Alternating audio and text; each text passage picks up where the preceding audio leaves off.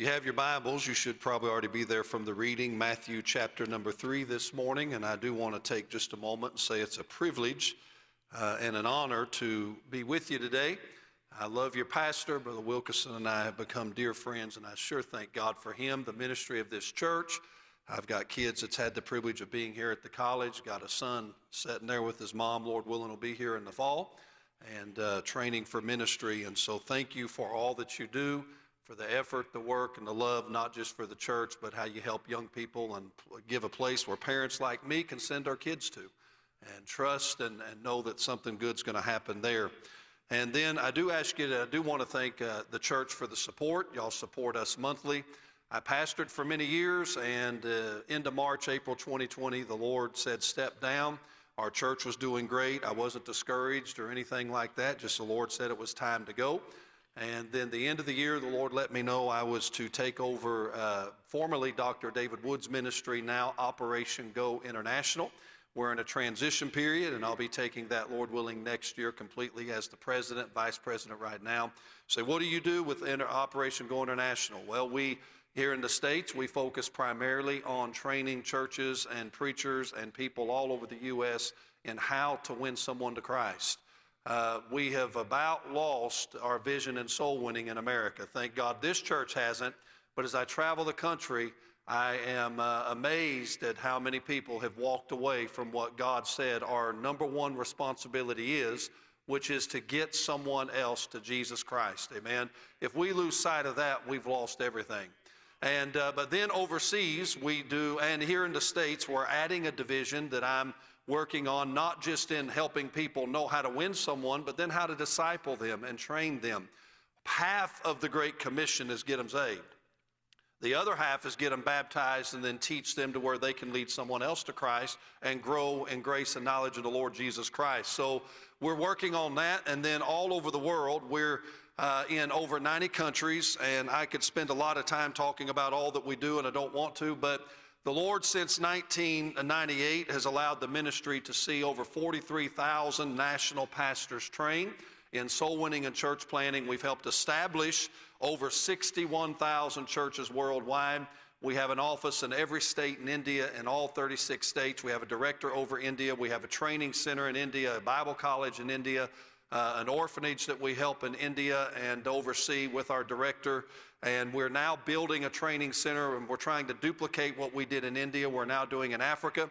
Dr. Wood and I were in Kenya, Africa back in December, and uh, we started, bro- broke ground two weeks ago on a training center and also be used as an orphanage there. We've got 70 something kids that pretty much have been dropped in our ministry's lap that we educate, feed, clothe, take care of, and building that to have a place for that. And then also to bring preachers from all over Africa and to train them and uh, establish them and then also give them the tools that they need in soul winning. Everything we do overseas, we do not charge anything for.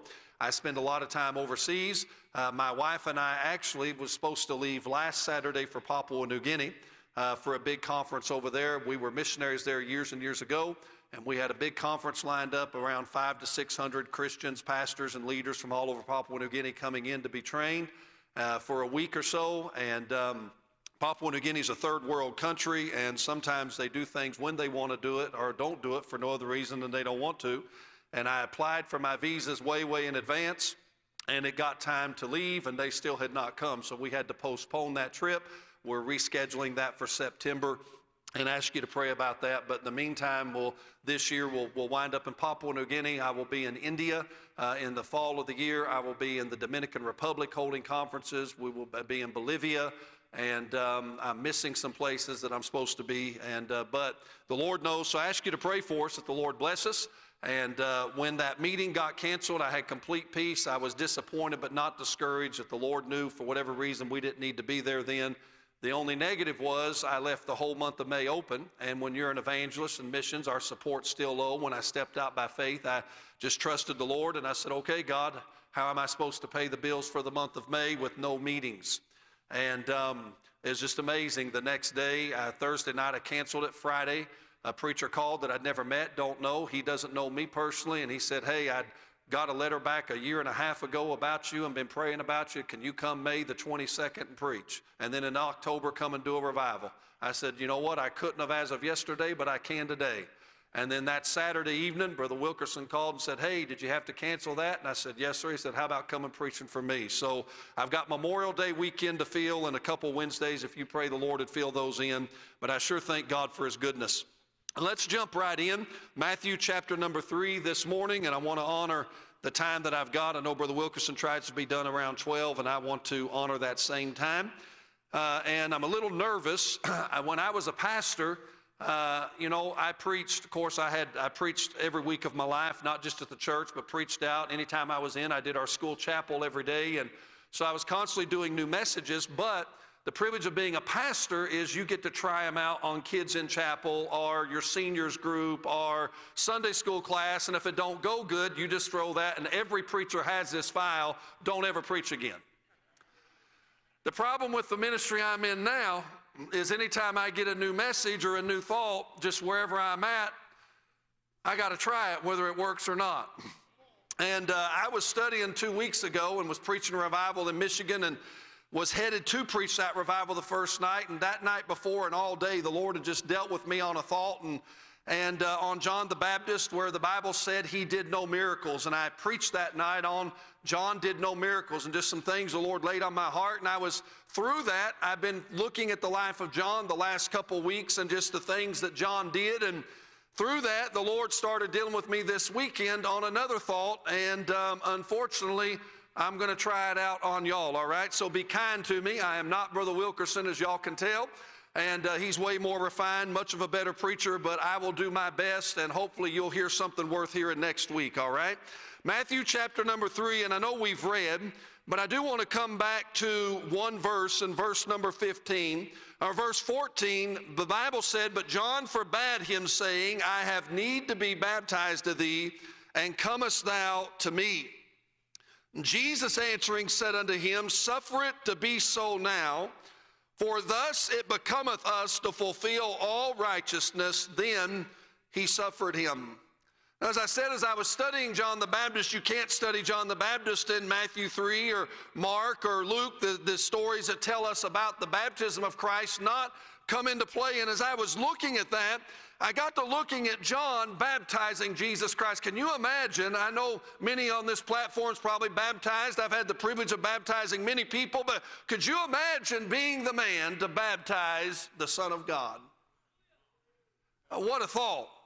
Now, I will preach a lot faster and better if y'all say amen. Hallelujah. Glory to God. If you don't like it, stick your tongue out, do something. Just let me know you're listening, and we'll move along a lot quicker, okay? Uh, but sometimes in these verses, I, I, was not raised a Baptist, wasn't uh, saved as in a Baptist church. I was raised and I was I was saved in a Baptist church, but wasn't raised Baptist. And I was raised in a denomination that taught you had to be baptized to be saved. And many times, this is the scriptures they would use, and they will say, Well, Jesus had to be baptized, and he's showing us that because he had to be baptized, we have to be baptized, or we're not going to heaven. And, and they will make the statement that Jesus had to be baptized to show that we need our sins washed away in a baptistry. Can I tell you that is false? Amen. You are not, baptism has never washed away one sin and never can.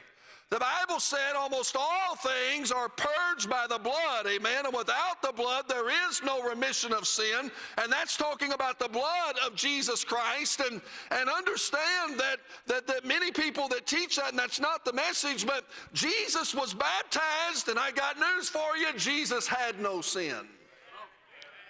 The Bible said in 1 Peter chapter 2, I believe it's verse 22, Peter made this statement, who did no sin, speaking about Jesus, who did no sin, neither was guile found in his mouth.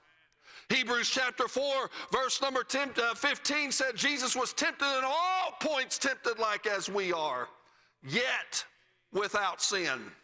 So we know from the Word of God that Jesus, as the Son of God, not only did not sin, he could not sin, being God. Amen. And I believe that with all my heart. So here's my question this morning. If, if Jesus did not, and we didn't, did not have to be baptized to wash away sin, and he didn't, and, and if Jesus was God, whether he was baptized or not, and Jesus didn't need to be saved, he didn't, he, he does the saving, not needs to be saved, then the question question that come to my mind is why was Jesus Christ baptized? Have you ever thought about that? Of all the things the Lord could have let us know, and we know that we've only got 66 books in our Bible, and if you just take the, uh, here's what John said at the end of his book. He said that if everything that Jesus did was wrote, that the earth could not contain the volumes. So we have a small sampling of what Jesus did. But God thought it important enough, three out of the four Gospels, to let us know the Son of God was baptized. Why? I want to preach on that for a few moments this morning. Why was Christ baptized? Why was Christ baptized? Now I know we've prayed, but let me pray one more time. If nothing else, to remove the jitters, and then I'll preach. Amen. Father, I love you. And Lord, I, am honored. I, I think about the history and the heritage First Baptist Church of Hammond, and I think about the some of the greatest men walking in shoe leather that has preached to this people. And Lord, you know my heart. This ain't just words out of a mouth. I'm a nobody and a nothing, but you saved me and you made me somebody because of you, and you've used me in spite of me, and I want to thank you for that. God, I don't want to just fill a spot this morning. I want to preach with the power and the presence of the Holy Ghost. And God, first and foremost, I want to glorify Jesus Christ. Secondly, God, if there be one lost this morning, I want to see them come to know you. The greatest thing we could do today is see someone rescued from hell. And then, God, I pray that you would encourage and strengthen your people and remind them of the work that you did for them. And may we never take it for granted. Use the message, strengthen my mind and my heart today, I pray. In Jesus' name, amen and amen. Now, I don't want to get into a lot of uh, doctrinal things, but as I was looking at this thought, there's mainly three water baptisms in the New Testament. You've got the water baptism of the repenter, which we read about in Matthew chapter number three, with John the Baptist saying, Bring forth fruit, meet for repentance, and I'll deal with that in a moment. And then you've got the baptism of the redeemed, and that's still practiced today. That is all those that have been saved by the grace of God. The first commandment, the first thing God says to us, is to follow Him in obedience in baptism, believer's baptism. And then the third water baptism is what we find here in Matthew chapter 3, and that's the baptism of the Redeemer, of Jesus Christ. And I want to focus in on that. And by the way, all three of those baptisms were by immersion. They went into the water, they went under the water, and they come out of the water. And that's very important, and we'll look at that here in just a moment. But I want you to notice three things with me, or four things with me this morning, if you would, about this baptism baptism of Jesus. And first of all, what I see in this baptism of Christ and why was Christ baptized, first of all, I believe it was for an identification. I believe if you're keeping notes, it was for an identification. If you understand the Word of God, uh, then you understand that John the Baptist, when he uh, come to the world, the Bible said that uh, the angel told Zacchaeus, and then when, or sorry, Zacharias, and then when Zacharias' mouth was open after the birth of John, Zacharias makes an interesting statement. He said in Luke chapter 1 and verse number 76, Thou child shalt be called the prophet of the highest, for thou shalt go before before the face of the Lord to prepare his ways, to give knowledge of salvation unto his people by the remission of their sin. The best I can study, and I know I'm dealing with scholars on the platform, the best of my study from Genesis to Revelation, you don't find baptism in the Old Testament the way we see John doing it. We don't have one prophet baptizing the way he is. We don't have uh, one, one uh, ordinance or one scripture in the Old Testament that says you're to put people under the water. The, uh, the closest thing we have is God telling Naaman to go down into the river and dip himself seven times to cure himself of the leprosy. And we know that's not a picture of baptism, but I believe the answer is found there in Luke when Zacharias, giving what he knows but what the angel said, has said, You are going to prepare, baby John, you are going to prepare the way for the Son of God. Now, what did that mean? What that meant was all up to that time, all they had was Old Testament. All they had was a law that said Gentiles were excluded and only Jews were accepted. And, and for Jews to be accepted, they had to go to the temple, they had to have a sacrifice, they had to have a priest take an animal and, and the blood be applied, and all those things that went on. And now God said, I'm going to prepare the way of Christ. He's going to come, He's going to say, It's not in the law, and the fulfillment of the law, it's in me, it's trust in me. And God said, To make sure you know this is of me, I'm going to send John the Baptist, and he's going to start showing you what's to happen. John comes on the scene, and he starts this, uh, this thing of baptizing. And the Bible said uh, there, and, and I won't turn back to it, that, that it would be used to show the people what the Redeemer, what the Savior was going to do. Well, what is baptism? What was the purpose? What is the picture? Well, the person goes under the water, a form of death. They come out of the, the, the, the, in the water, they're buried. And when they come out of the water, they've been resurrected. And I know that's elementary, but the baptism is the death and the burial and the resurrection, and it's a picture of the gospel. It's a picture of Jesus Christ. And John comes on the scene, and what he's saying is, is you have been you have been conditioned to kill a goat, or to bring two pigeons, or to bring two doves, or to bring a bullock, or to bring a sheep. And he said, What I want you to understand is there is one coming that is going to die. He's going to be buried and he's going to raise again. And it's not going to be in a temple, and it's not going to be in a high priest, and it's not going to be happening behind a veil. It's going to be in the person of Jesus Christ. John is wanting to prepare the way for the Son of. Aren't you glad Jesus Christ made a way for you and I to get in? And so there's an identification now. Get the picture, and I took a little time to, to get to this point, but get the picture. Here is John the Baptist. And Matthew 3, he says to them in verse number uh, three, that these the voice of one crying in the wilderness, prepare you the way of the Lord, make the paths straight. Why does the paths need to be made straight? Because mankind's crooked. We're bent towards sin. We're born to, to, to, to defy God's law. And so John comes on the scene and John says later on in Matthew 3, he said to them in verse number 10, the axe is laid under the root of the trees. Therefore, every tree which bringeth not forth good fruit is hewn down and cast into the fire. And verse 12, he talks about the, the, the fan is in his hand and to thoroughly purge his floor and gather.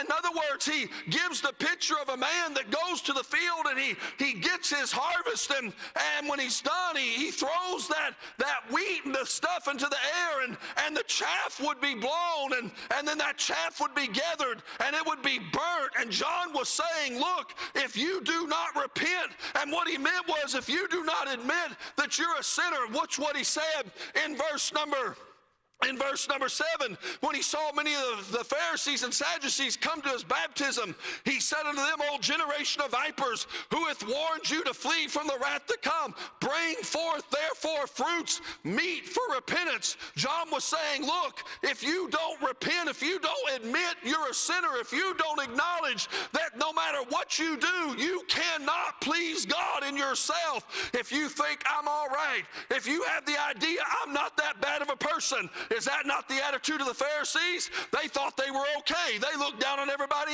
else. By the way, that's the attitude of humanity today.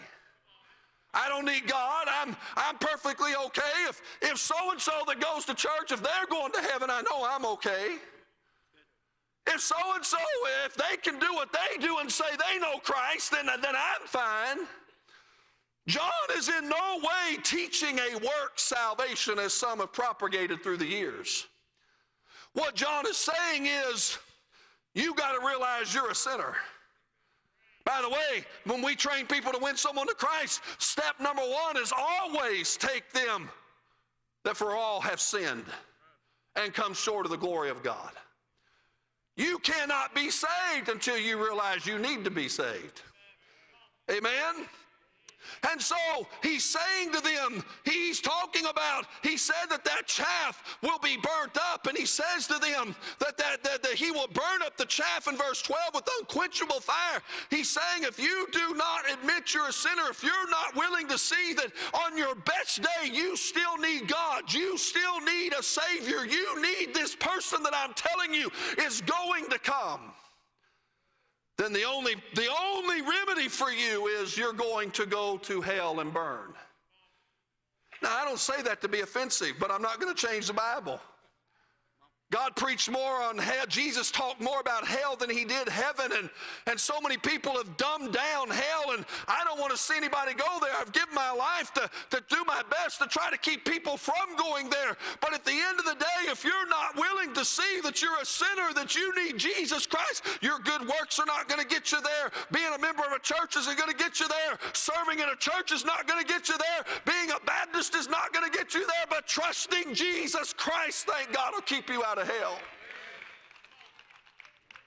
In Luke chapter 3 and verse number 10, in the account of what we're reading here in Matthew, the people asked John, Well, what should we do? Well, if, we need this Savior, what we ought to do? And John says, Well, if you got two coats, keep one and, and give one. He said, If you have meat, then, talking about food, then give half of what you have and keep the other.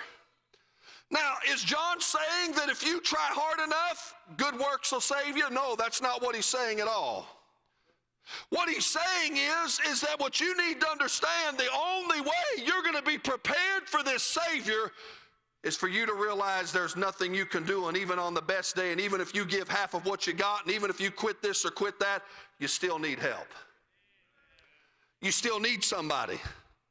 And if you read the text, the, the Bible tells us that, you know, the, uh, the, the, the, the publicans come to him and said, Well, what do we do? And that was the politicians. He said, Well, be honest. Start telling the truth. Boy, wouldn't that be a good day?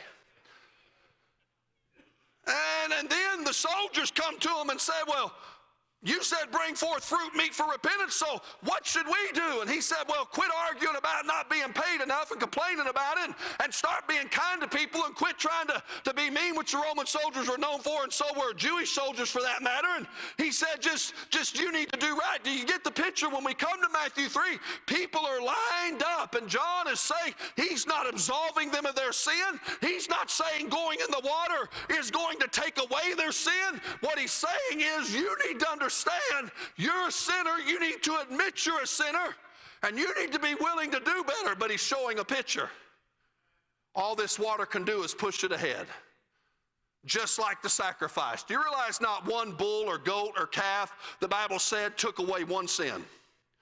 All it did was push it ahead, push it ahead took away God's wrath, took away God's anger, and allowed them to fellowship with God for another year on that day of atonement. The two goats and the bullock and all the things that took place. And, and John is saying to them, it's not about that now. What you need to understand, I'm going to put you under this water. You bring forth fruit, meet. In other words, you're telling me, yes, I'm a sinner. I'm looking forward to this person. I'm looking forward to this day. So get the, get the picture. They're lined up. They're coming to him. They're confessing their sin. One comes up and confesses they're a thief. And I want to do my best to not be a thief, and he says, okay, and baptizes them.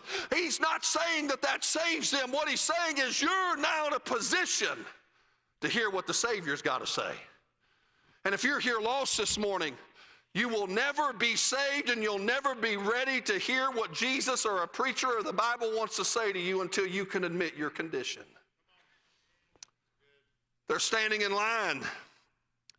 Maybe a, a fornicator comes up and did you notice what the Bible said in verse number chapter 3, verse 6? They were baptized of him in Jordan. Watch now, confessing their sins.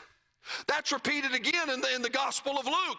They confessed their sins. Now I'm going somewhere. Someone else comes up and says, I've, I've been a gossip and, and, and, and, and, a liar, and, they, and I'm sorry for that. Another one walks up and says, I'm an idolater and I've been wrapped up in idolatry and I'm sorry for that. They are confessing sins publicly, not saving them. That water's not washing the sin away. They're just telling John, I realize what I am and I don't want to be this no more. But the sad news, all John could do is say, I can baptize you, and all that does is prepare you for the one to come. All that does is get you ready for what you need. That baptism never saved nobody. The baptism wasn't washing away any sin, but them coming forward, bringing forth fruit, meet for repentance, was showing God and them, I'm ready for what this represents. Now, I want to take you to a day John's baptized and people are lined up. Maybe the adulterers come through. Maybe a fornicators come through. A soldiers come through. And the publicans come through. And they're confessing their sin one after another after another. And then the Bible said, and I won't turn there, but in John chapter 1, verse 21, verse 29, the Bible said Jesus came unto John. You want to know where John was when he came unto him? He was in the river of Non. He was baptizing there in that river. So here's the picture. They're lined up. John's come to this center. What kind of sin have you been committing? They confess it. He baptizes them, sends them on. Next one comes. What kind of sin you committed? He, they baptize them. Next one comes on. And all of a sudden, Jesus Christ steps forward in the line. Hallelujah. I'm about to have a fit, dignified or not. And John looks up, and there's something different about this guy. John, probably, if you've baptized enough in Papua New Guinea at one time, I had one baptism. I think I baptized 58 people in the ocean. You talking about wearing you out? That, that'll wear you out. And, and the ocean and the waves, and, and I was tired. And after a while, you're just kind of a robot, a mechanical. And, and I almost imagine John that way. And John gets through the other, looks up, and says, What kind of? And all of a sudden, he sees him. And about that time, John said, Behold, hey, he ain't a sinner. Hey, y'all, stop. Stop the stop it. Everyone, listen to me. You that I just baptized, you that are waiting, wait. I got something to say. Behold, the Lamb of God, which taketh away the sin of the world. Hey, man, you know what John's saying? John's saying, hey, we've been here and I'm this kind of sinner and I'm that kind of sinner. I'm guilty and I've committed this. And Jesus stepped forward and John says, here's the Lamb of God. Here's the one. It ain't the water. Here's the one I was telling you that would baptize you with the Holy Ghost. Here's the one that I was telling you had the power to take away the sin. John saying, now here's the one in front of you that have paid for your sin, take away your sin. Here's the one that I've been pointing to. Here he is. I don't know if you're getting that. Jesus got in line with the sinners, though he had none, so he could take ours. He stood in a line of sinners to identify with us. He who knew no sin became sin. Are you listening to me? And because he stood in that line that day, we never have to say we're a liar again. We never have to say we're a fornicator again. We never have to say we're a drunkard again or a dope addict again because Jesus Christ didn't come to bury our sins or to push our sins forward another year. He came to take away our sin as a Lamb of God. I see an identification. Number two, I want you to notice I believe he was baptized because it was an inauguration. I won't spend a lot of time on this. You know the verses, many of you. When John said, Behold the Lamb, everybody standing around there at the river that day, they knew exactly what he was talking about. From a child, those Jews had been ingrained with the sacrificial system and with the Passover and all the times that God talked about the Lamb. Hey, listen, we Revelation said Jesus Christ is the Lamb slain from the foundation of the world. Can you imagine how much he loved us that from the very beginning, the minute Adam and Eve, all the way back in the garden, garden. Hey, listen, Adam sinned and Eve sinned, and God slew an innocent animal. I personally believe it was a lamb and had and shed its blood and then used the coats to clothe Adam. It's a picture of Christ going to the cross and shedding his blood. And, and listen, so we can be covered in the righteousness of Jesus Christ. That, that picture of the Lamb of God, which taketh away the sin of the world, that would have not been lost on them Jews that day. Their mind would have no doubt gone to Abraham. Abraham had the, he was the father of faith, and he was the, the Bible says in the New Testament, those Jews knew all about Abraham. And as Abraham was on that mountain, and his Isaac's son, his son Isaac's tied on that altar, and, and the knife, you understand that if he was going to sacrifice Isaac, he would have had to do it just like he did an animal, skin his own son, slay his own son, sacrifice his own son, separate the fat from the meat, and burn off the caul, and, and all those things, drain all the blood in a bowl, and then offer that to to God. Abraham was prepared to do that. But with knife raised in his hand, there was a ram caught in the thicket. And God speaks to Abraham and says, Hey, don't do it. No, I don't want you to kill your son. And the ram is used in place of Isaac. Can you imagine Isaac getting off that altar, the, the ropes being untied off his hands, and looking at that ram and altar? I'm sure Isaac said, Thank God. God provided a lamb, Jehovah Jireh. Jireh. God provided a ram in my place. Can I tell you, I'm glad in 1992 a ram came by Brian Treadway's place. I deserved to die. I deserved to pay the consequences of my sin. But thank God Jesus Christ paid it all on Calvary. And in 1992, I accepted that. I'm saying to you and I, that wasn't lost on that. I'm afraid sometimes we've just gotten over what Jesus did for us. We deserve hell. We deserve to still be standing in the line of those sinners. But Jesus identified with us. And there was an inauguration of prophecy that took place. We could talk about the, the, the, the, Passover. I'm just simply saying that those Jews knew what Abraham, I mean, what John the Baptist was talking about. He ain't here to push it forward. He ain't here to make it go as far as east is from the west. He's here to take it away. I'm glad my sin is gone. Notice number three, there's an illumination. Why was Christ, sorry, there's an instruction. I want to end with illumination. Why was Christ baptized? For identification, inauguration, but notice thirdly, instruction. Look at Matthew chapter 3, verse number 15. John don't want to baptize him. He says, I'm the one that needs to be baptized by you. I know who you are and what you are. And Jesus said in verse 15, Suffer it to be so now, for thus it becometh us to fulfill all righteousness. Then he suffered him. What instruction does this give for you and me today? Well, I think it gives us three things, probably a lot more, but three that the Lord pointed out to me. Number one, it teaches me as a saved individual obedience. If Jesus Christ, the Son of God, followed his Father's wish in baptism, Shouldn't I? Shouldn't you? And he obeyed. Can you imagine what it must he obeyed in spite of appearances. Can you imagine, my brother, what it must have looked like for the Son of God, the one that's starting his ministry, telling people he's a Savior of the world, to stand in line with a, an adulterer and a fornicator and an idolater and a liar and a drunkard, and here's Jesus. He didn't care what people look, what, what, what it looked like. He didn't care what people thought and what the appearance or opinion was. He was going to obey the Father. I believe there's a lesson for all of us. Some of us has been saved a while. Regardless of whether it looks what, what it looks like, we've got one obligation as God's child. Just obey the Father. He, he obeyed in spite of appearance, but uh, may I say on John's side, John obeyed in spite of amazement. John ain't got a clue what's going on. Why do you why do I need to baptize you? You need to baptize me. Jesus said, just suffer it, allow it. I know you don't understand. I know you ain't. Can I tell you one of the hardest things as a Christian to do is just obey God when we don't know what God's doing? But that's when our faith gets put to the test. That's when we show what we have on the inside. You may be sitting here this morning and you don't understand a thing God's doing in your life. You don't understand a command of God. You don't understand why God's allowing this or allowing that. Can I just tell you this morning? Just trust Him. God's not asking for you to understand or have it all figured out. He's just asking for you to trust Him and do what He tells you. I remember when God said, step away from pastoring in 2020. I, the Lord had let us build that church. Brother Wilkerson had been there, preach revival for us. He could tell you, great church. I loved it. I could have stayed there the rest of my life. I had no issues, no problems whatsoever.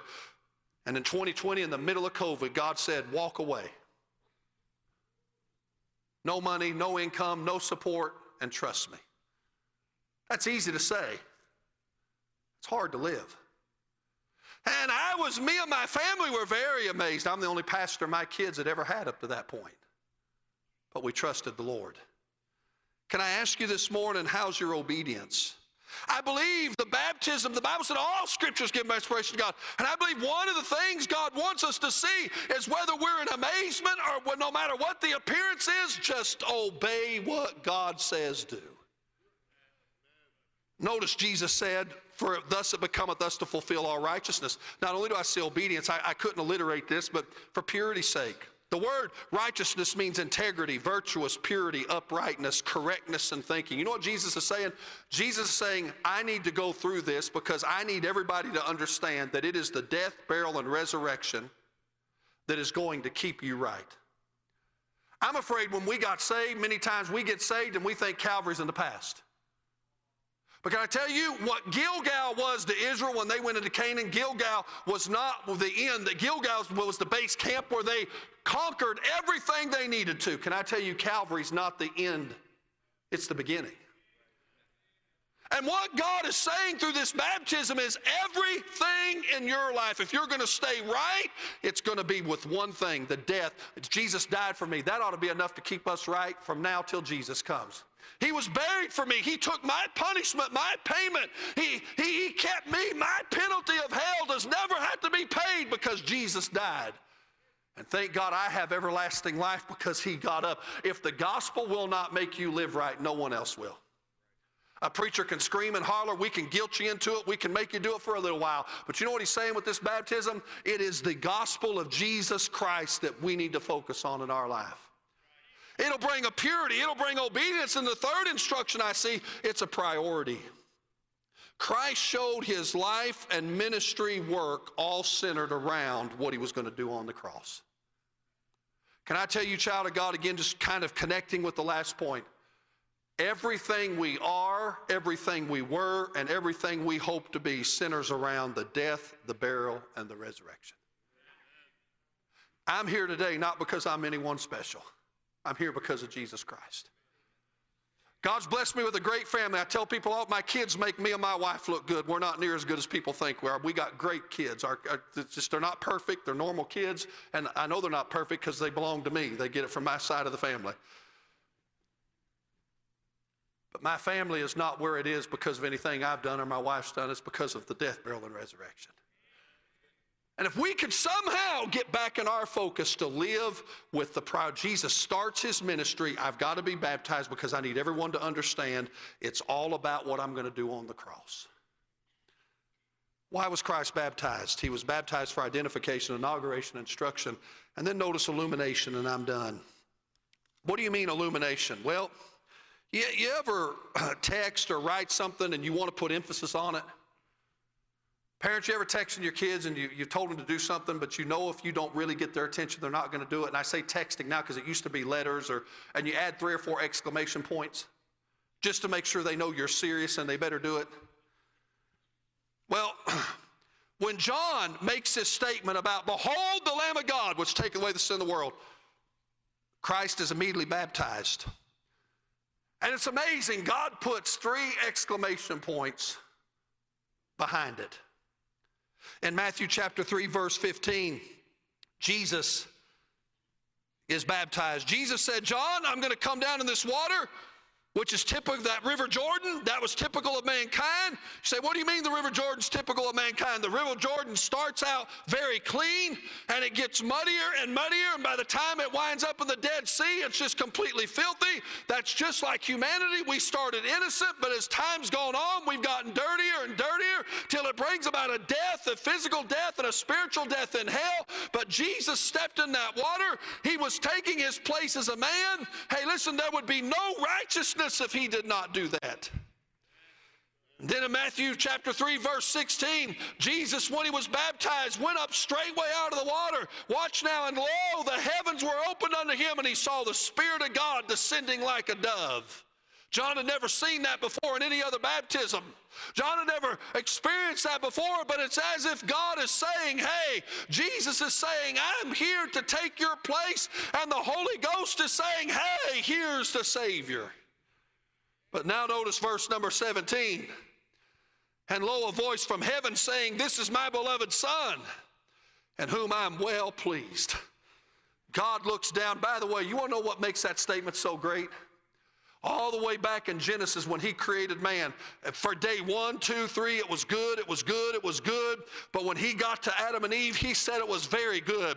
And then they messed everything up, brother, and he's not been able to say anything good about mankind. From that time for the next 4,000 years of history, man just messes up and messes up and messes up. There's no one else that he could look down upon man and say they're good and it's good. But now Jesus Christ standing in the line of them sinners, Spirit of God puts puts his approval. Jesus has put his approval. And now God the Father looks down from heaven and for the first time since the Garden of Eden sees another human being, sees the second Adam, Romans 5 says, and he says, Hey, here's my beloved Son in whom I'm well pleased. God had not been pleased with anyone since Adam, but now because of what Jesus did, he's saying that's him. And I'm pleased. And I'm saying this morning, the only way we're going to please God is not through anything anything we can do. It's not just confessing we're a sinner, it's not just admitting we've messed up, it's identifying with Jesus Christ and his death and his burial and his resurrection.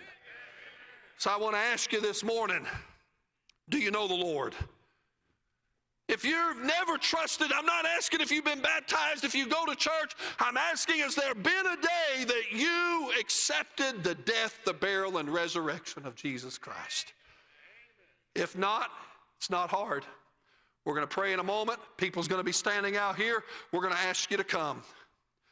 And they're going to show you how you can leave here knowing that you're going to heaven. And then for those of us that are saved, when's the last time you just thanked Him for taking your place in line, for taking your punishment? We complain about how hard it is to live for God in these days. But he gave us a great example. I think that was one of the reasons Jesus was baptized to leave instruction to us. Just obey God. Maybe you've been saved and you never trusted Christ in baptism, but Jesus, the Son of God, thought it important enough to do it. You need to.